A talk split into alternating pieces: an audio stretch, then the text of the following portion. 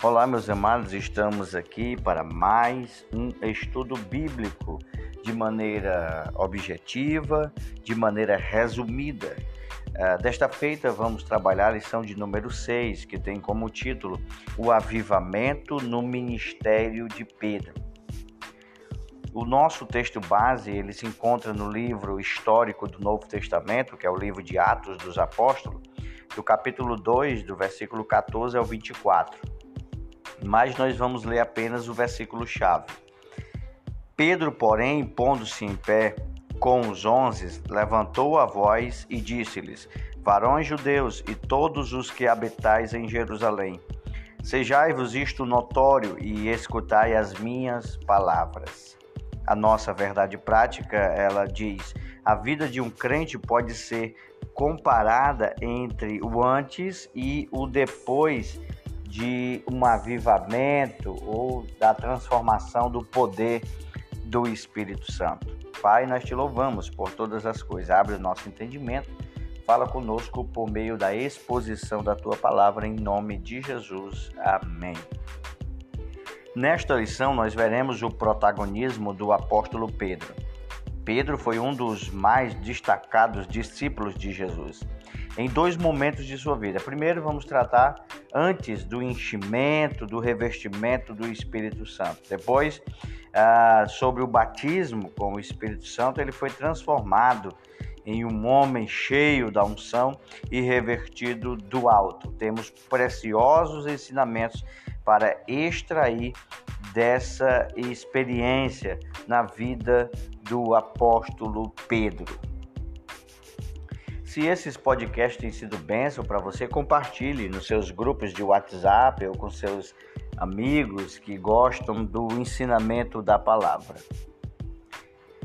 Pedro, o seu nome é, vem do grego Petros, que significa uma pedra pequena. Pedro também é chamado de Simão.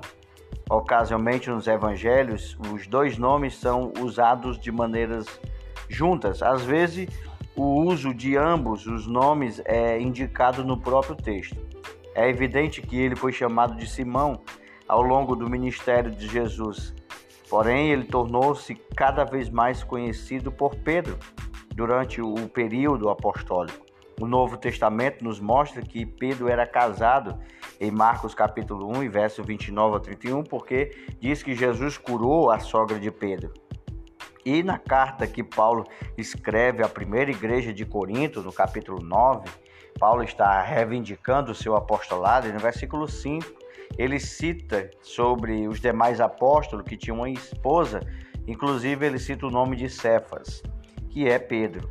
O texto afirma que Pedro, juntamente com os outros apóstolos, eram casados e costumeiramente levavam suas esposas nas suas obras missionárias.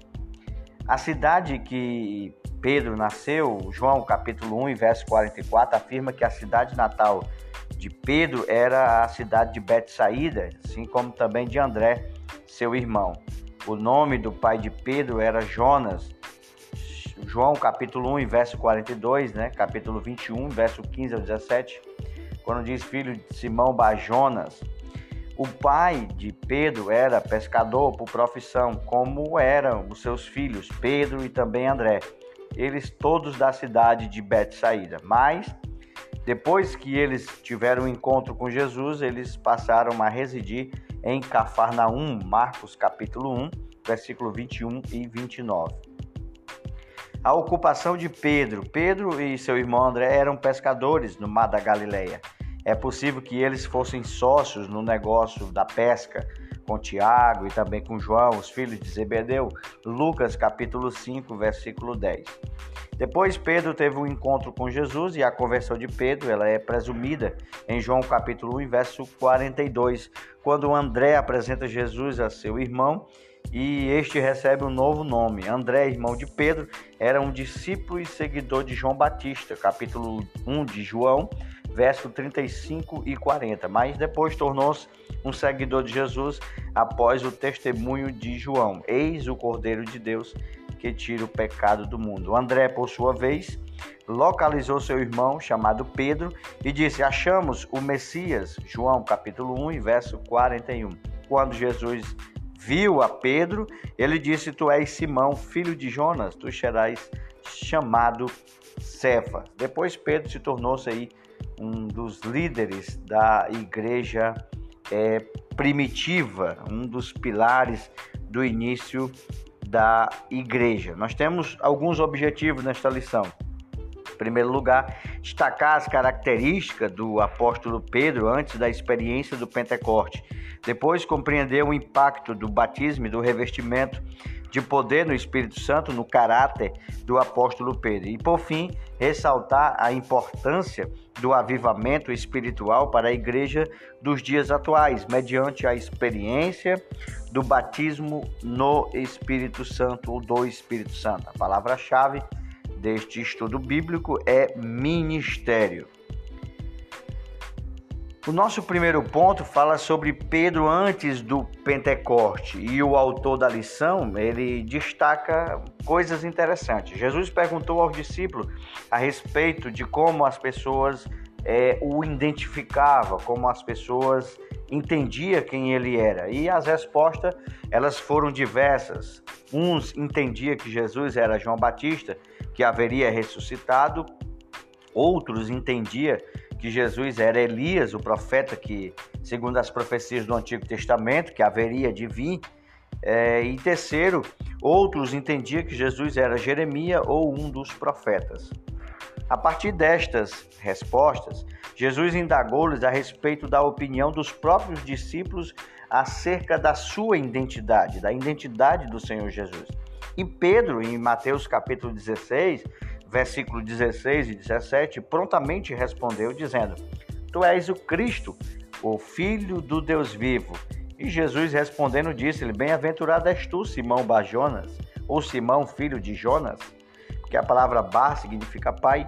Então, filho de Jonas, porque não foi a carne e o sangue quem o revelou, mas meu Pai que estás no céu. Logo depois disso, Pedro fica bastante lisonjeado com a resposta do nosso Senhor e Salvador Jesus Cristo e recebe uma repreensão de Jesus. Quando Jesus havia dito que padeceria nas mãos dos religiosos daquela época, seria um escarnecido, morto, mas que ao terceiro dia ele ressuscitaria. Mateus capítulo 16, versículo 22 e 23. E Pedro, tomando a parte, começou a repreendê-lo, dizendo: Senhor, tem compaixão de ti, que de modo nenhum te acontecerá isto. Ele, porém, voltando, disse a Pedro: Para trás de mim, Satanás, porque tu me serves como pedra de tropeço e pensa como os homens pensam e não como Deus pensa. Há um outro episódio bastante significativo e revelador que foi quando Pedro afirmou que jamais negaria o Senhor Jesus, jamais ele deixaria Jesus sobre é, qualquer circunstância. E Jesus ele adverte Pedro, Jesus mostra que Pedro ele haveria de negar o Senhor Jesus por três vezes. Isso está no texto de Mateus, capítulo 26, você pode ler a partir do versículo 31, Mateus capítulo 26, a partir do versículo 31, Jesus ele repreende Pedro e exorta. Ele diz que Pedro ele iria negar ele. Então a partir do verso 31 ao 35 diz: Então Jesus disse aos discípulos: Esta noite serei uma pedra de tropeço para todos vocês porque está escrito: ferirei o pastor e as ovelhas do rebanho ficarão dispersas. Mas depois da minha ressurreição irei adiante de vocês para Galileia. Aí Pedro diz: Ah, mais Senhor, é, ah, te abandonarei, ainda que o Senhor venha. Ser uma pedra de tropeço nunca o será para mim. Jesus disse: Em verdade te digo que nesta noite, antes que o galo cante, você me negará três vezes. Pedro insistiu, ainda que seja necessário morrer com o Senhor, de modo nenhum negarei. E todos os discípulos disseram o mesmo. Depois deste momento, no verso 75, nós vemos exatamente o que Jesus falou acerca de Pedro. A partir do verso 69 diz que Pedro estava sentado no pátio, uma empregada se aproximou-se e lhe disse: Você também estava com Jesus, o Galileu? Mas ele negou diante de todos e disse: Não sei o que você está dizendo. Quando se dirigia para a porta, Pedro foi visto por outra empregada que disse que estava ali. Este também estava com Jesus, o Nazareno. E Pedro negou outra vez: Eu não conheço este homem. E por fim, depois de aproximando, estava ali, disseram a Pedro: Com certeza você também é um deles, porque o seu modo de falar o denuncia. Então ele começou a pracagear, a duvidar. Não conheço este homem. E no mesmo instante o galo cantou. Então Pedro se lembrou das palavras que Jesus lhe tinha dito: Antes que o galo cante, você me negará três vezes. E Pedro saiu dali e chorou amargamente. Nosso Senhor, todavia, não desprezou Pedro, não largou Pedro, pelo contrário, quando ele ressuscitou, o anjo disse às mulheres, no capítulo 16 e o versículo é, 7, Mas ide dizei aos discípulos e a Pedro que ele vai adiante de vós a Galileia, e ali o vereis como ele vos disse. Observe que o nome de Pedro foi destacado, né? Porque Pedro não foi desprezado pelo Senhor Jesus. Jesus, ele não desprezou, tanto que Mateus capítulo 27 deixa bem claro isto. Resumimos assim o nosso primeiro ponto, que o Espírito Santo transformou o Pedro, até então espiritualmente fraco, em um apóstolo do Evangelho de Cristo. O nosso segundo ponto é Pedro após o Pentecoste. Após ser batizado no Espírito Santo, Pedro tornou-se um outro homem. Devido ao espanto das pessoas diante daquele fenômeno, Pedro falou sobre as promessas de Deus proferida pelo profeta Joel, que disse: "Do meu espírito derramarei sobre toda a carne". Atos dos Apóstolos, capítulo 2, verso 18. Pedro concluiu a sua calorosa pregação apelando para que os homens se arrependessem dos seus pecados e fossem batizados para receberem o dom do Espírito Santo. E isto resultou em quase 3 mil almas que se entregaram a vida para Jesus e foram batizadas. Atos dos Apóstolos, capítulo 2 e o versículo 41. Juntamente com João, Pedro também chegou à Porta Formosa, no templo em Jerusalém. Eles viram um homem paralítico pedindo uma esmola. E em lugar de dar ali uma moeda, uma prata, qualquer coisa, Pedro, cheio do Espírito Santo, ordenou que aquele paralítico andasse no nome de Jesus Cristo. E aquele homem passou a andar. Imediatamente, aquele homem passou a andar. Depois um homem foi curado, entrou no templo saltando e louvando a Deus, um homem que era paralítico, coxo também há muito tempo. Na ocasião do milagre, para Pedro aproveitou ali a cura daquele homem e pregou sobre a morte e a ressurreição de Jesus Cristo, enfatizando que aquele homem recebeu a cura no nome de Jesus. Atos capítulo 3 e verso 16. Depois veio o avivamento do Espírito Santo na vida de Pedro. Isso foi notório em outras ocasiões. Por exemplo, quase 5 mil pessoas entregaram a vida para Jesus na mensagem do apóstolo, no capítulo 4, é, a partir do versículo 1 até o 4. Enquanto Pedro e João ainda falavam ao povo, chegaram os sacerdotes e o capitão do templo e saduceus ressentidos porque os apóstolos estavam ensinando o povo e anunciando é, em Jesus a ressurreição dentre os mortos. Prenderam Pedro e João e os recolheram ao cárcere até o dia seguinte, que já era a tarde. Porém, muitos dos que ouviram a palavra de Pedro creram, subindo o número desses homens de quase 5 mil pessoas. Esse fato teve repercussão na época de Pedro junto ao Sinédrio, o tribunal religioso, a Suprema Corte da sociedade judaica. Os apóstolos foram interrogados pelo sumo sacerdote sobre com que autoridades eles faziam estes milagres. E eles responderam em nome de Jesus, a quem os judeus crucificaram injustamente. Depois libertados, ao relatar o ocorrido, até o lugar onde eles oravam tremeu. Em Lida houve um grande avivamento. Enéas, um paralítico, foi curado. Por isso houve muitas conversões ao Senhor. Atos dos Apóstolos, no capítulo 9, capítulo 9, a partir do verso 34 até ao 35, há esse relato da cura de Enéas ali em Lida. Por ocasião, Dorcas ressuscitou dentre os mortos também ali em Job, capítulo 9. Concluímos que o avivamento do Espírito Santo na vida do apóstolo Pedro foi notório em muitas ocasiões que nós acabamos de ouvir. Terceiro e último ponto, a igreja de hoje e o avivamento do Pentecoste. O Senhor Jesus previu que antes da sua volta haveria uma grande falta de fé.